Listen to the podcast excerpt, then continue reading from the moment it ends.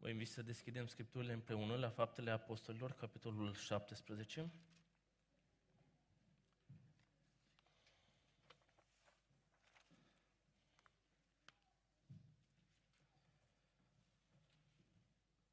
Faptele Apostolilor, capitolul 17, începând cu versetul 1, pagina Sfânta Scriptură 1077. Pavel și Sila au trecut prin Amfipoli și Apolonia și au venit în Tesalonic unde era o sinagogă a iudeilor. Pavel, după obiceiul său, a intrat în sinagogă trei zile de sabat, a vorbit cu ei din Scripturi, dovedind și lămurind că Hristosul trebuia să pătimească și să învie din morți. Și acest Iisus pe care vi-l vestesc eu, zicea el, este Hristosul. Unii din ei și o mare mulțime de greci temători de Dumnezeu și multe femei de frunte au crezut și au trecut de partea lui Pavel și a lui Sila. Dar iudeii care nu crezuseră, de pismă, au luat cu ei niște oameni fără căpătâi din mulțime, au făcut gloată și au întărtat cetatea. S-au năpustit asupra casei lui Ason și căutau pe Pavel și pe Sila ca să-i ducă afară la norod. Fiindcă nu i-au găsit, au târât pe Ason și pe vreo câțiva frați înaintea dregătorilor cetății și strigau, oamenii aceștia care au răscolit lumea au venit și aici și Ason i-a găzduit. Ei toți lucrează împotriva poruncilor cezarului și spun că este un alt împărat, Isus. Prin aceste vorbe, iudeii au tulburat norodul și pe dregătorii cetății, care au dat drumul lui Ason și celorlalți numai după ce au căpătat de la ei un zălog. Frații au trimis îndată noaptea pe Pavel și pe Sila la Berea. Când au sosit, au intrat în sinagoga iudeilor. Iudeii aceștia aveau o inimă mai aleasă decât cei din Tesalonic. Au primit cuvântul cu toată râvna și cercetau Scripturile în fiecare zi ca să vadă dacă ce li se spunea este așa. Mulți dintre ei și din femeile cu vază ale grecilor și mulți bărbați au crezut. Dar iudeii din Tesalonic, când au aflat că Pavel vestea cuvântul lui Dumnezeu și în Berea, au venit acolo ca să tulbure și să ațâțe noroadele. Atunci frații au pornit îndată pe Pavel spre mare, Sila și Timotei au rămas în Berea, în Berea. Cei ce însoțeau pe Pavel l-au dus până la Atena, apoi s-au întors cu însărcinarea să ducă lui Sila și lui Timotei porunca să vină cât mai curând la el. Amin. Tatăl nostru din cer, stăm înaintea ta și mulțumim, Domnule, pentru timpul minunat de părtășie. Mulțumim, Doamne, că Tu ești un Dumnezeu drept și bun. Doamne, în același timp mulțumim că Tu ești un Dumnezeu iertător și milostiv. Mulțumim că în Hristos ai împlinit dreptatea ta și, Doamne, mulțumim că prin Hristos suntem îndreptățiți, suntem justificați înaintea ta, Domne, pentru că suntem copiii tăi, pentru că ne-ai dat harul acesta să fim la părtășie cu tine. Te rugăm, Doamne, să rămâi cu noi în continuare. Mulțumim pentru cuvântul Tău, pentru Scripturi și te rugăm, Doamne, ca și astăzi să ne vorbești. Amin. Vă invit să reocupați locurile.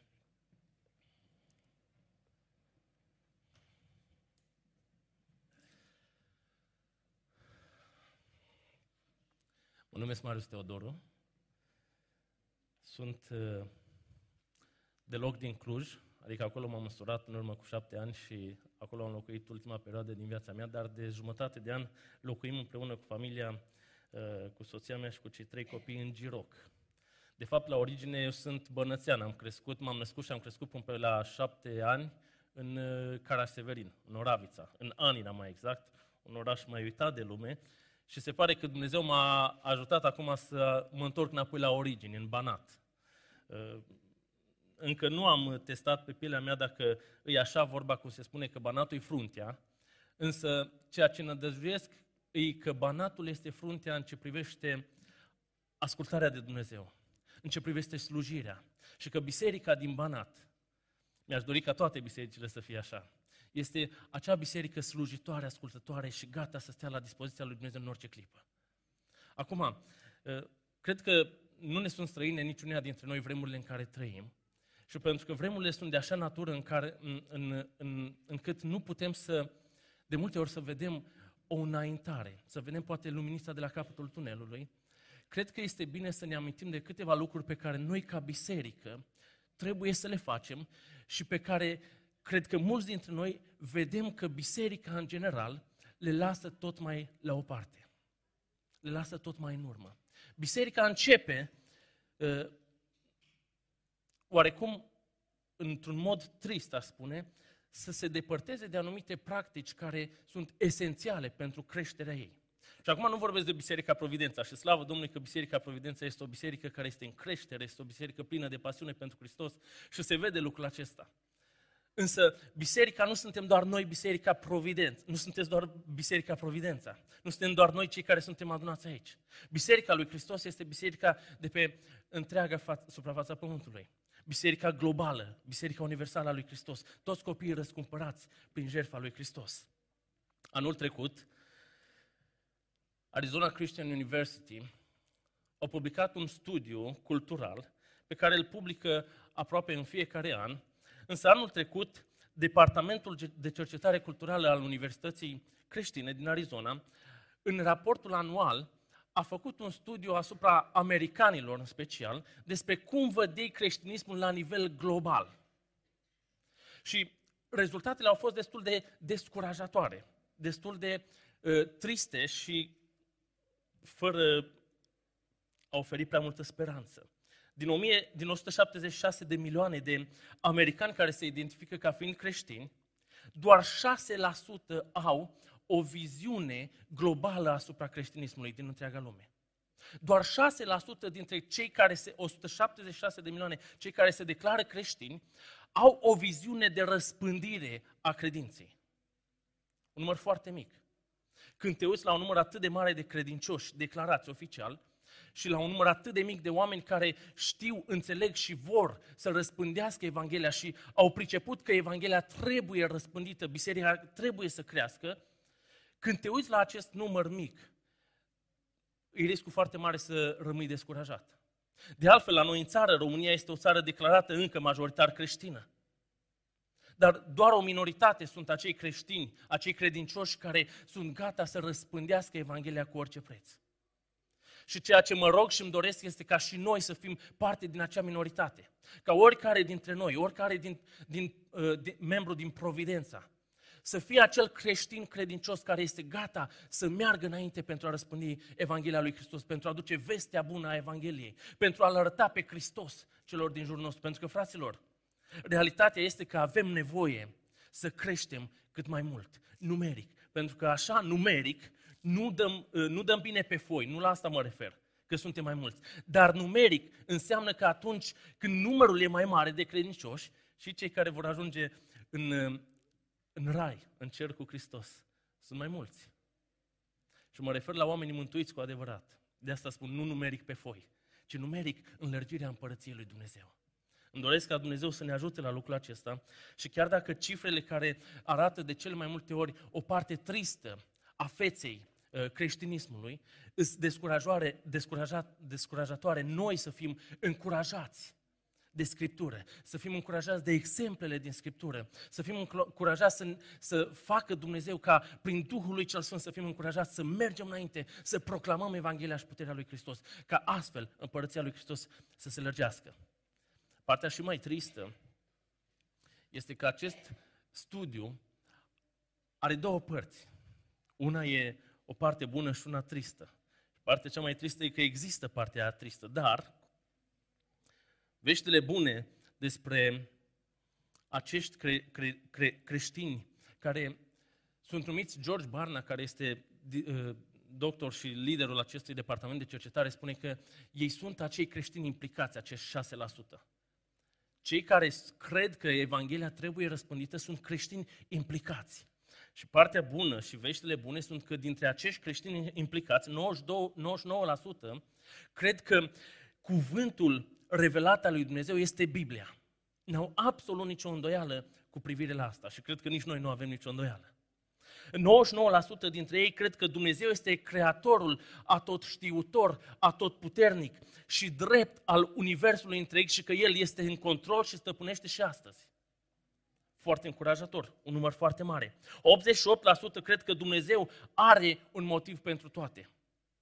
Și este foarte justificat și credem lucrul acesta. Nu avem absolut nicio îndoială. Dumnezeu are bine pus la punct toată istoria uh, Universului întreg. Însă veștile mai puțin bune despre credința acestui grup minoritar de creștini implicați este că chiar și așa, dintre ei, 25% spun că, există, că nu există un adevăr moral absolut. Nu există un adevăr moral absolut. 25%. 33% sunt adepți al unei forme uh, de karma.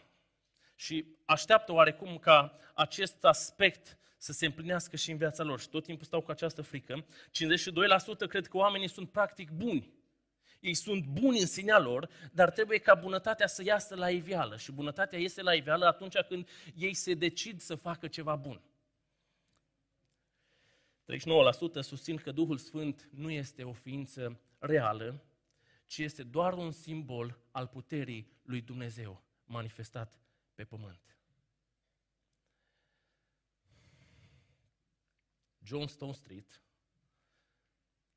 un director al celui mai mare departament de cercetare, spune că aceasta din urmă este cea mai tristă, cea mai dezamăgitoare afirmație și încredințare pe care o pot avea creștinii vreodată. Și anume că Duhul Sfânt nu este o persoană. Și spune el,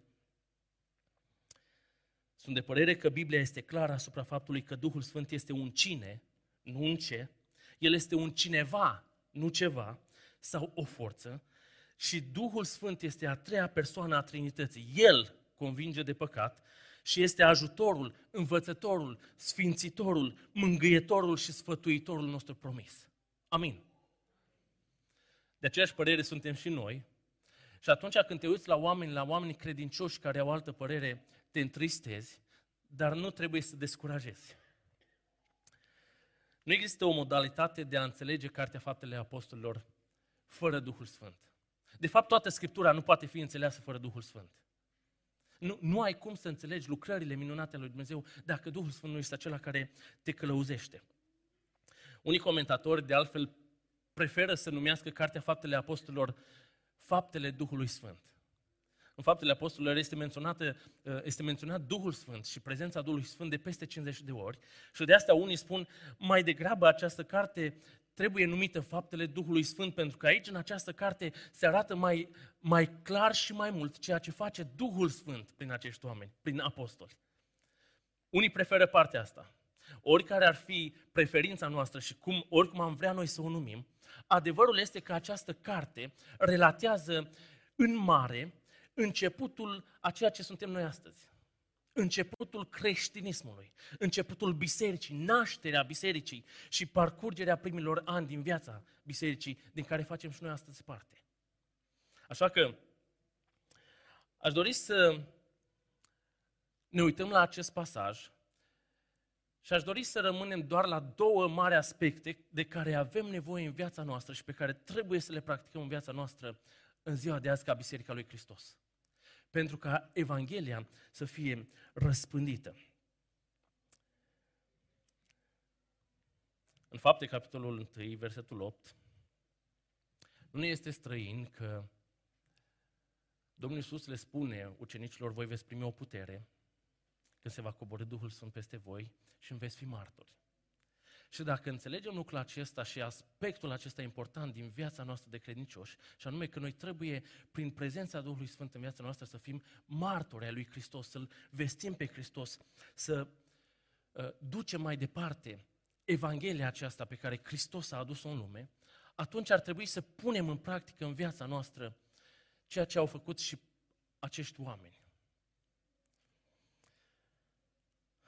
Aș dori să atrag atenția asupra unei declarații făcute de dușmanii Evangheliei care erau pe vremea aceea uh, echipei de misionari, echipei Apostolului Pavel și această declarație este consemnată în versetul 6 și spune așa, fiindcă nu i-au găsit, au târât pe Iason și pe vreo câțiva frați înaintea dregătorilor cetății și strigau, oamenii aceștia care au răscolit lumea au venit și aici. Oamenii aceștia care au răscolit lumea au venit și aici. Știți, cred că cea mai, una dintre cele mai mari nevoi pe care noi o avem astăzi, credincioși, despre noi vorba, despre oamenii născuți din nou, este aceea de a duce Evanghelia clar și răspicat la oameni, de a răscoli lumea oarecum. Pentru că și oamenii ăștia, dacă vă aduceți aminte uh, uh, despre întâlnirea lui Apostolului Pavel cu Hristos, el, el nu a avut întotdeauna o cunoștință a lui Dumnezeu. De asta el când se întâlnește cu, uh, cu, cu Domnul Iisus Hristos pe drumul Damascului, el spune, cine ești, Doamne? Iar cuvântul acolo, Doamne, poate să fie tradus în trei feluri, dar Pavel, Apostol Pavel, știe că cine s-a arătat în fața lui este o divinitate, este cineva venit din ceruri. Nu este Dumnezeul pe care el îl cunoștea până atunci. Pentru că Dumnezeul pe care îl cunoștea până atunci îi dăduse autoritate să se ducă să-i prigonească pe creștini, să-i pună în lanțuri. N-avea cum să fie același.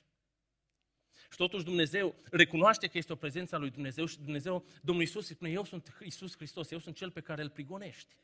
Cu alte cuvinte, ai o problemă nu cu biserica mea, nu cu credincioșii, nu cu cei care mă urmează pe mine, ai o problemă cu mine, direct.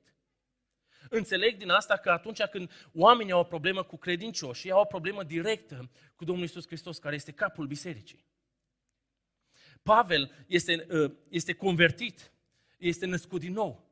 Și știți, în, istoria cu, uh, cu Pavel, cum trei zile și trei nopți nu mănâncă și nu bea nimic și nu vede, vine Anania la el, uh, se roagă pentru el, pune mâinile peste el, se roagă, și capătă vederea și apoi trece oarecum la lucru, dar în prima fază nu este primit, nu este acceptat de apostol. Și acolo, uh, de iudei, și acolo vedem cum iudeii vor să-l omoare, și este prima dată când Pavel fuge pe întuneric și dau drumul pe zidul, pe zidul casei pentru o într-o coșniță, într-un coș mare și fuge pe întuneric pentru că înțelege că viața lui nu trebuie să încheie atunci, ci Hristos i-a dat o misiune mai mare decât atât.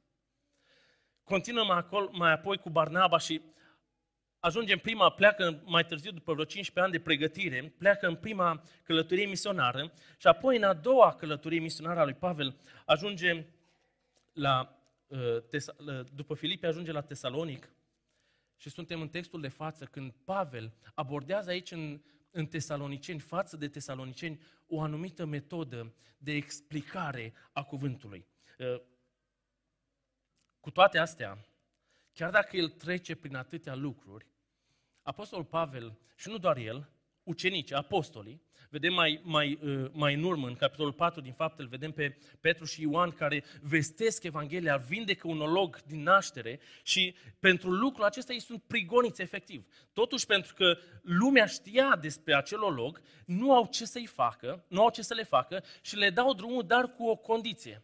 Și condiția acestea, aceasta este să nu mai, să nu mai propovăduiască pe Hristos. Ceea ce spune ei, oarecum imposibil, se duc la, la ei lor, la frații lor, și acolo uh, le relatează, le povestesc ceea ce s-a întâmplat cu ei. Și foarte interesant că în rugăciunea lor, ceea ce cer ei, îl recunosc pe Dumnezeu ca Domn stăpânitor peste toate. Spun, stăpâne Doamne, Tu care ai creat cerurile și pământurile.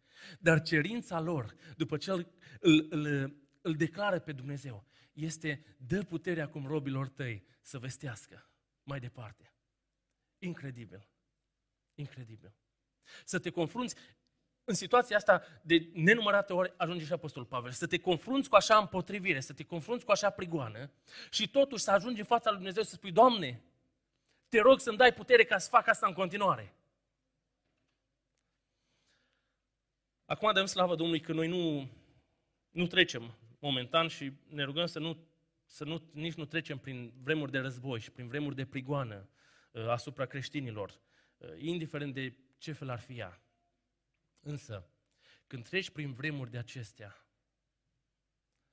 dacă nu l ai pe Hristos ca căpătâi al credinței tale, dacă nu l ai pe Hristos ca cel care umblă cu tine, ca cel care este prezent în viața ta zi de zi prin Duhul Sfânt, exact cum erau și oamenii aceștia, dacă nu l ai pe Hristos cu adevărat în inima ta și El nu este uh, ținta ta de căpătâi, El nu este scopul vieții tale, nu ai cum să înaintezi în propovăduirea Evangheliei. Nu ai cum să mergi mai departe și să spui că Hristos este Cel care poate să mântuiască. N-ai cum.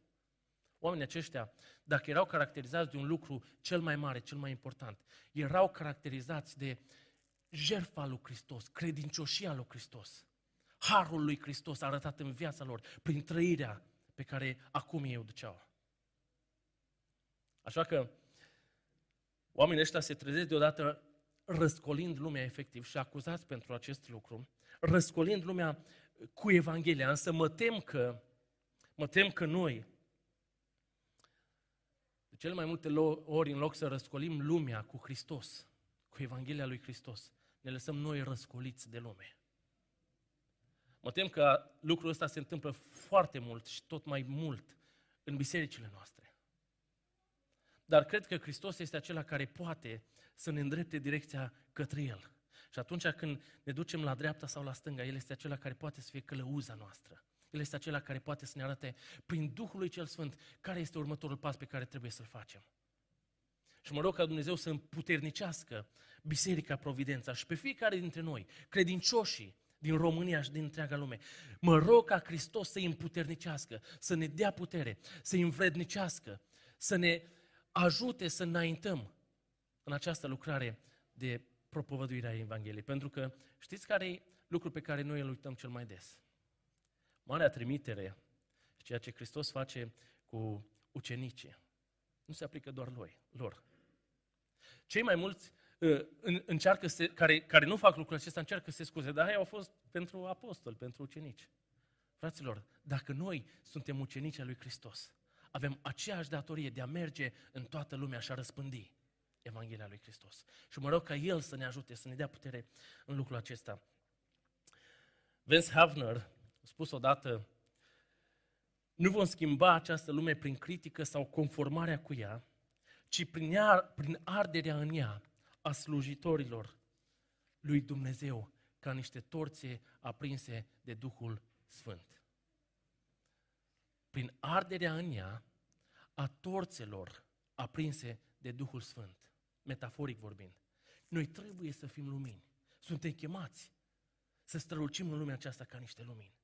Este de datoria noastră să-L arătăm pe Hristos în orice clipă a vieții noastre. Și în fapte, capitolul 17, vom fi provocați de acest adevăr. Pentru a răscoli lumea, trebuie mai întâi să fim răscoliți de Hristos. Pentru a răsco- răscoli lumea, trebuie mai întâi să fim răscoliți de Evanghelie. Dacă noi nu am fost răscoliți, dacă noi nu suntem răscoliți de Hristos, nu avem cum să răscolim lumea. Așa că avem două roluri principale dacă ne dorim, pe care trebuie să le îndeplinim dacă ne dorim să răscolim lumea aceasta. Și în primul rând, uitându-ne la pasajul acesta, o să-l împart în două părți. În primul rând, expunerea cuvântului. Noi am primit cuvântul și îl avem în viața noastră și l-am înțeles și Dumnezeu ne-a născut din nou prin credință, dar trebuie să-l și expunem. Expunerea aceasta a cuvântului rezultă în a fi dornici de a vesti Evanghelia. Și fiecare dintre noi avem datoria aceasta, că ești tânăr, că ești mai în vârstă, că ești femeie sau bărbat, avem datoria de a vesti Evanghelia, de a răspândi cuvântul, de a expune cuvântul lui Dumnezeu. Aș vrea să ne uităm la uh, versetul 1 pentru a afla încă o dată unde a ajuns echipa aceasta după ce a părăsit Filip. Zice, Pavel și Sila au trecut prin Amfipoli și Apolonia și au venit în Tesalonic, unde era o sinagogă a iudeilor. Acum, călătoria uh, nu este de lipsită de importanță, dar pentru noi în momentul acesta nu este atât de importantă cum a ajuns, au ajuns echipa misionară, cum a ajuns Pavel acolo, însă aș vrea să ne uităm doar la primul nostru rol, pe care îl găsim în următoarele versete. Spune în versetul 2 și 3, Pavel, după obiceiul său, a intrat în sinagogă. Trei zile de sabat a vorbit cu ei din Scripturi, dovedind și lămurit că Hristosul trebuia să pătimească și să învieze din morți.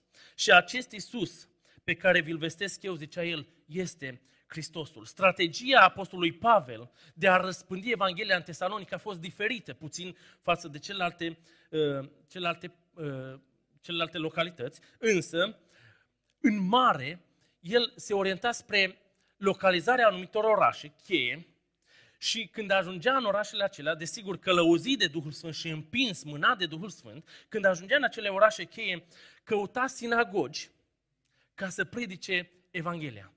Și asta făcea el. Ajungea în Filipi, se ducea în sinagogă. Ajungea în Tesalonic, se ducea în sinagogă. Ajungea mai târziu în Berea, se ducea în sinagogă. De ce? Pentru că acolo îi găsea pe iudei.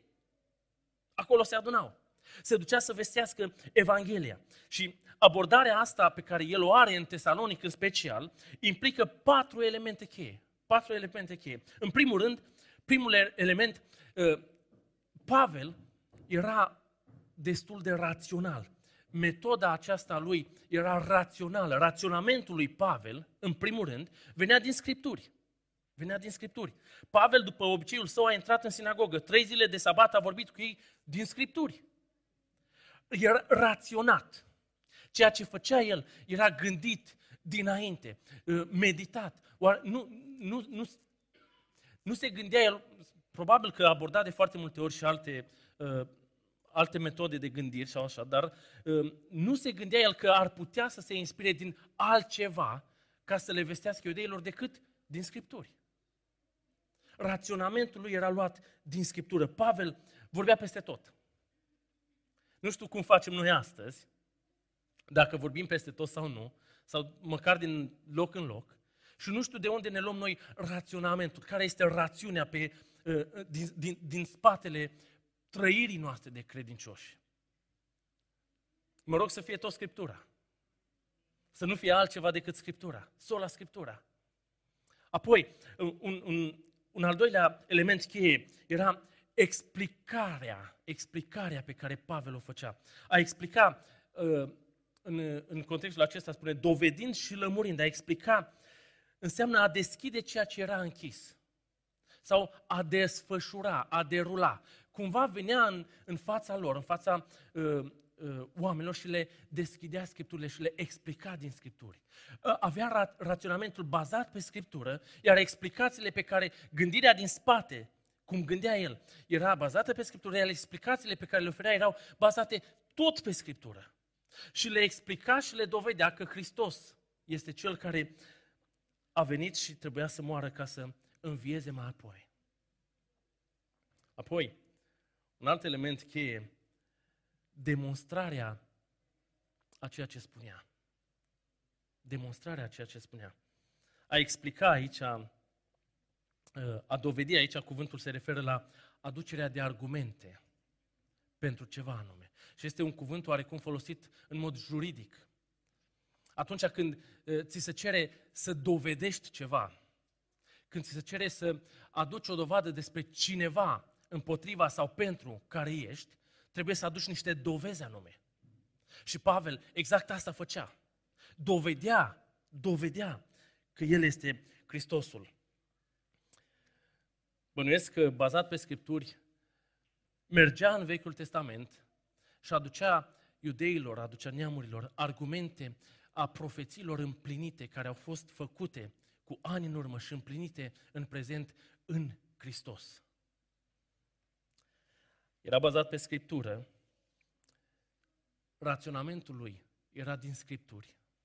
Uh, explicarea, uh, relatarea, uh, ceea ce spunea el era bazat pe Scripturi, demonstrarea era bazată pe Scripturi, după ce spunea oamenilor, le și demonstra și în același timp ce făcea Pavel era o proclamare a lui Hristos. O proclamare a lui Hristos. Și a proclama ă, înseamnă aici a declara tare și răspicat. Nu știu câți dintre noi ă, am fi în stare să mergem astăzi în piețe și să proclamăm numele lui Hristos. Să-L vestim pe Hristos. Desigur că nu am putea spune că nici nu mai este nevoie să mergem în, în, în piețe, pentru că Slavă Domnului, ne-a dat și tehnologia asta și o folosim, uh, sper să o folosim cum trebuie și să o folosim uh, pentru înaintarea Evangheliei cu bine și putem să răspândim Evanghelia și așa, dar asta nu, nu ne scutește de datoria noastră de a merge și a vesti Evanghelia și a face ucenici. Așa că proclamarea pe care Pavel o, fa- o făcea era una cu putere, clară și răspicată. El proclama că Isus este Mesia, că Isus este unsul, că este cel ales, trimisul lui Dumnezeu. De altfel, chiar dacă evreii și chiar și apostolii în, în primă fază ă, își doreau sau credeau că Hristos a venit ca să restaureze împărăția lui Israel, totuși, Pavel proclam, pro, proclamă altceva, Domnul Iisus proclamă altceva și îl arată pe Hristos ca fiind acela care a venit să salveze, să izbăvească de păcat, de moarte veșnică. Versetul, uh, versetul 4 ne spune că oamenii aceștia au fost convinși oarecum. Spune, unii dintre ei și o mare mulțime de greci temători de Dumnezeu și multe femei din frunte au crezut și au trecut de partea lui Pavel și a lui Sila. Unii au fost convinși și au crezut Evanghelia și l-au înțeles pe Hristos și au trecut de partea lui Hristos. Să mai apoi ne spune că nu, nu au fost toți de felul acesta. Pavel și echipa lui uh, erau niște oameni foarte pasionați. Pasionați de Hristos. Uh, dacă era o caracteristică a lor aceasta, de a-L vedea pe Hristos în fiecare loc al lumii, era mânată de pasiunea pentru Hristos, pasiunea pentru ceea ce a făcut Hristos în viața lor. Mi-aș dori ca Domnul să ne ajute și pe noi să înțelegem că pentru a răscoli lumea, trebuie mai întâi ca Hristos să răscolească inima noastră și să fim plini de pasiune pentru El. Dumnezeu să ne ajute. Există și o a doua provocare pe care o vedem în pasajul acesta și a doua provocare este aceasta. Examinați, cercetați cuvântul. Cercetați cuvântul. Am pus, am pus, am pus aliterat, am, pus, am vrut să, să încep cu, cu aceeași literă E, explicați-l după ce l-ați înțeles, dar odată ce l-ați înțeles în mare, nu rămâneți doar acolo, ci examinați-l. Exact asta uh, făceau și creștinii din, uh, credincioșii din Berea. Oamenii aceștia nu stăteau uh, doar pe baza ce le spunea Pavel și Sila. Oamenii ăștia în fiecare zi se duceau la Scripturi și cercetau dacă ceea ce au auzit era adevărat.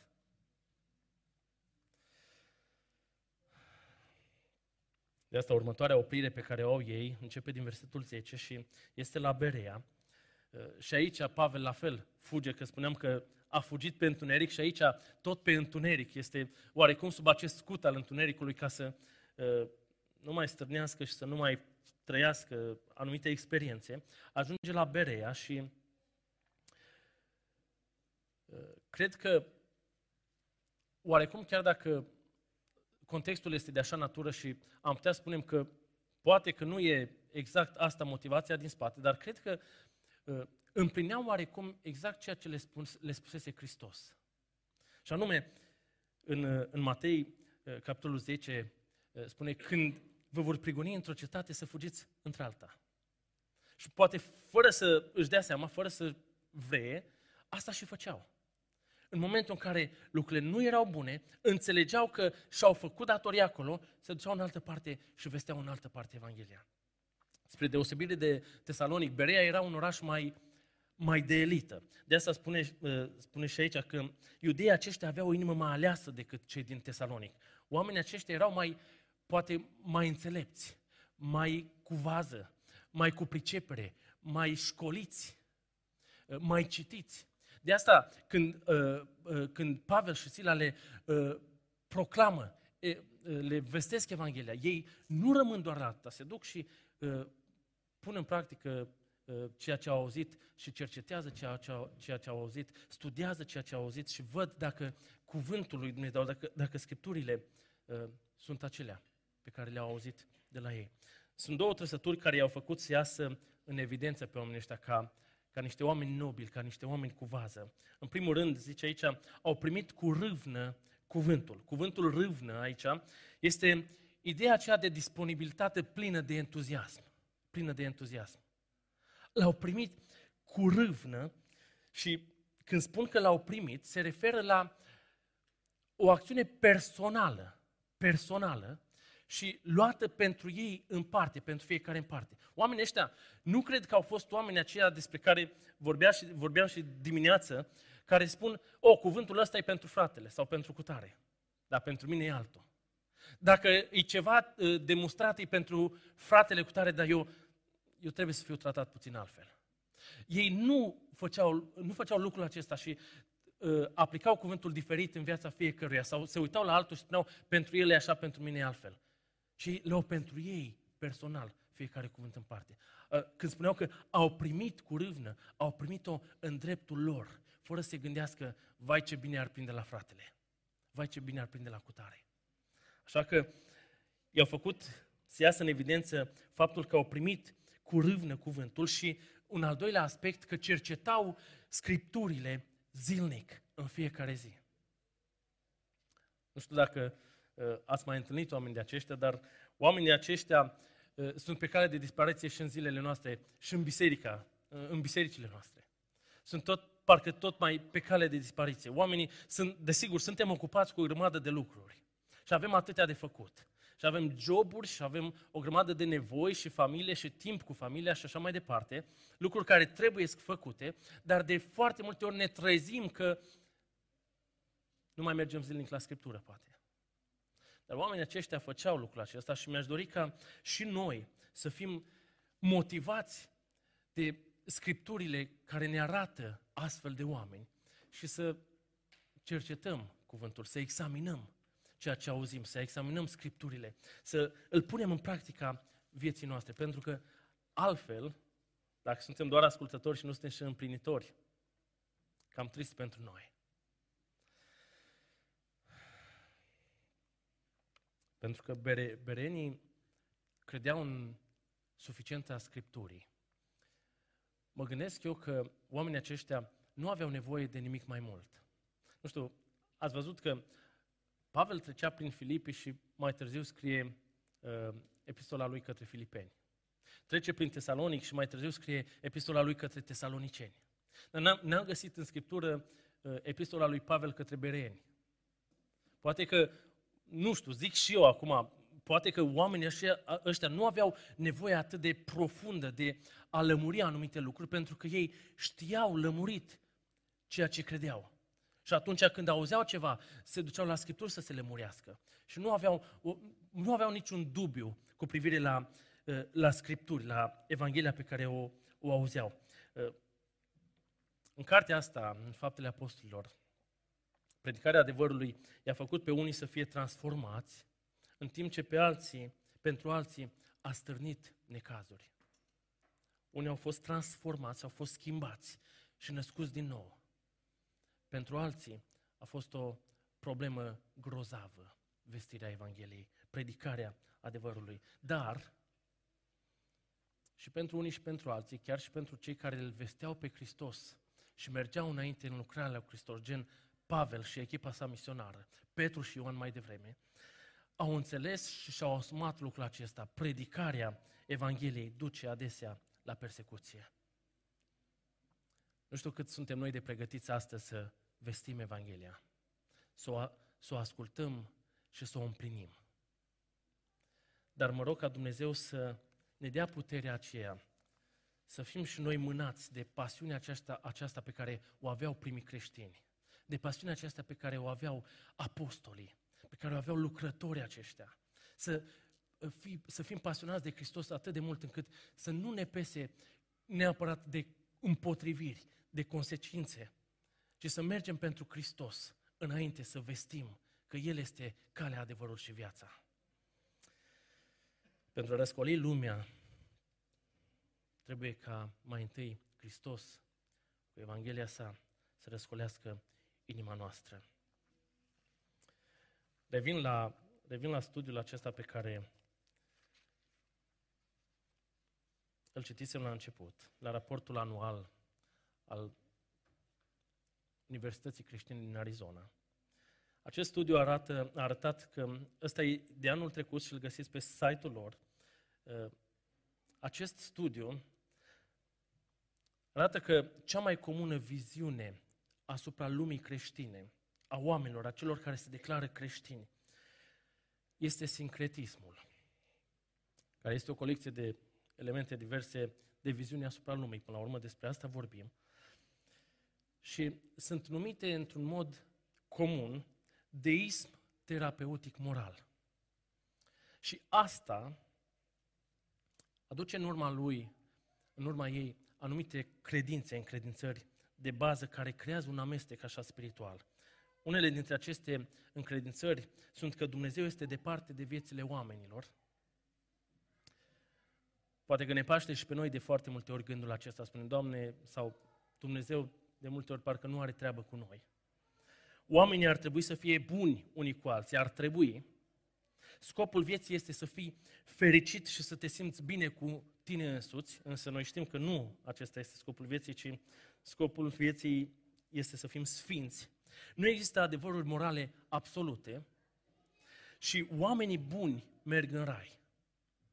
Mulți credincioși au aceste credințe în, în viața lor, în practica vieților, în inima lor.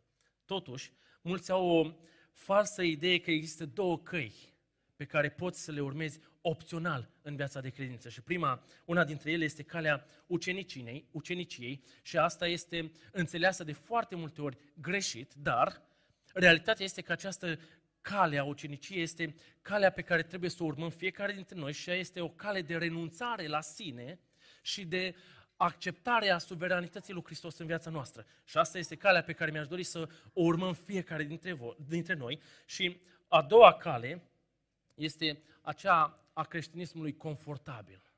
Confortabil. Adică noi suntem creștini, noi am fost mântuiți, suntem mântuiți și putem să mergem în viața aceasta oricum ar fi, cum vrem noi. Putem să fim niște creștini doar de duminică, pentru că oricum nu are importanță ce facem în, în restul zilelor noastre, în timpul săptămânii. Și asta este percepția falsă pe care foarte mulți creștini o au și care se răspândește tot mai mult în viața noastră. Însă, priviți ce a reușit Dumnezeu să facă, să realizeze prin câțiva oameni dedicați cu adevărat oameni care au fost plini de pasiune pentru Hristos. Pavel și Sila, Luca și Timotei, oamenii care erau în această echipă misionară, erau doar patru bărbați care călătoreau într-o lume aproape complet păgână. Aproape complet păgână. Și au, rămas, au, rămas, au, rămas în, au lăsat în urma lor biserici în curs de dezvoltare, pentru că pe unde mergeau plantau o biserică și erau în minoritate și totuși, cu toate acestea, au răscolit lumea pentru Hristos. Și oamenii spun despre ei lucrul acesta. Ăștia au răscolit lumea cu Evanghelia aceasta, cu Hristos acesta. Niște oameni care sunt gata să fie dedicați pot să răscolească lumea pentru Hristos. Și în vremurile acestea, cu războaie, cu tot felul de vești, cu tot felul de situații cu care ne confruntăm în viața noastră, mi-aș dori ca să putem să fim și noi acei oameni care să ne trezim la un moment dat de-a dreptul răscolind lumea cu Evanghelia lui Hristos. Atunci când vom fi plini de pasiune, atunci când vom fi gata să ne jerfim și să-L punem pe Hristos în, în, pe primul loc în viața noastră și să facem din El ținta noastră, căpătâiul nostru, direcția în care vrem să umblăm. Pentru asta Pavel, Apostolul Pavel spune la un moment dat, pentru El am lăsat totul și socotesc totul ca pe un gunoi. Însă filipenilor le spune că lor li s-a dat harul nu doar să creadă, ci să și pătimească, să și sufere pentru Hristos. Și cred că de foarte multe ori s-ar putea să avem și noi harul acesta. Și mă rog ca Dumnezeu să ne dea putere ca atunci când vom trece prin aceste lucruri, prin situații asemănătoare, asemănătoare, nu la fel, să fim gata să-L vestim pe Hristos, să fim gata să ducem Evanghelia până la capătul lumii. Pentru că dacă vrem să răscolim lumea, cuvântul este acela care trebuie să ne răscolească. Hristos este acela care ne trebuie să ne răscolească și când vom fi noi răscoliți de Hristos, lumea aceasta va putea să fie răscolită. În 1961, o mână de studenți, 25 de studenți credincioși, au întocmit un manifest pentru creștinism, pentru evangelizarea lumii. Și în acest, în acest manifest i-au scris așa în parte. Aderarea la principiile enunțate de Isus Hristos ar, ar avea drept rezultat, fără îndoială, o revoluție mondială. O revoluție motivată de iubire. O revoluție executată prin iubire și o revoluție care culminează în dragoste. Și noi suntem revoluționari. Suntem doar un grup mic de, de tineri creștini. Cu toate acestea, prin harul lui Dumnezeu, spun ei, ne-am hotărât să ne trăim viața conform învățăturilor revoluționare ale marelui nostru învățător, Isus Hristos. În sfera ascultării absolute de poruncile sale se află puterea de a evangeliza lumea. În afara acestei sfere se află creștinismul superficial și insipid al zilelor noastre. Acesta este angajamentul nostru și vom continua până când fiecare persoană va auzi Evanghelia. Biserică Providența. Cred din toată inima că Hristos v-a răscumpărat pe dumneavoastră și pe mine, ne-a răscumpărat pe toți împreună. Cred din toată inima că avem un scop pe pământul acesta și că nimic nu e la voia întâmplării. Nici războiul din Ucraina, nici pandemia COVID, nici nimic ce se întâmplă pe suprafața pământului nu este la voia întâmplării. Cred că avem un scop bine definit de Dumnezeu cu viața noastră. Și cred că unul dintre scopurile acestea este exact această mare chemare pentru care am primit o putere ca să-L vestim pe Hristos, să-L facem cunoscut, să răspândim Evanghelia și să facem ucenici, să mergem până la marginile Pământului, chiar dacă marginea Pământului de foarte multe ori este până la vecinul de bloc. Mă rog ca Dumnezeu să ne ajute și să facă din noi niște oameni credincioși, plini de pasiune, caracterizați de Hristos și care să mergem în continuare fiecare pas plin de Duhul Sfânt al lui Dumnezeu.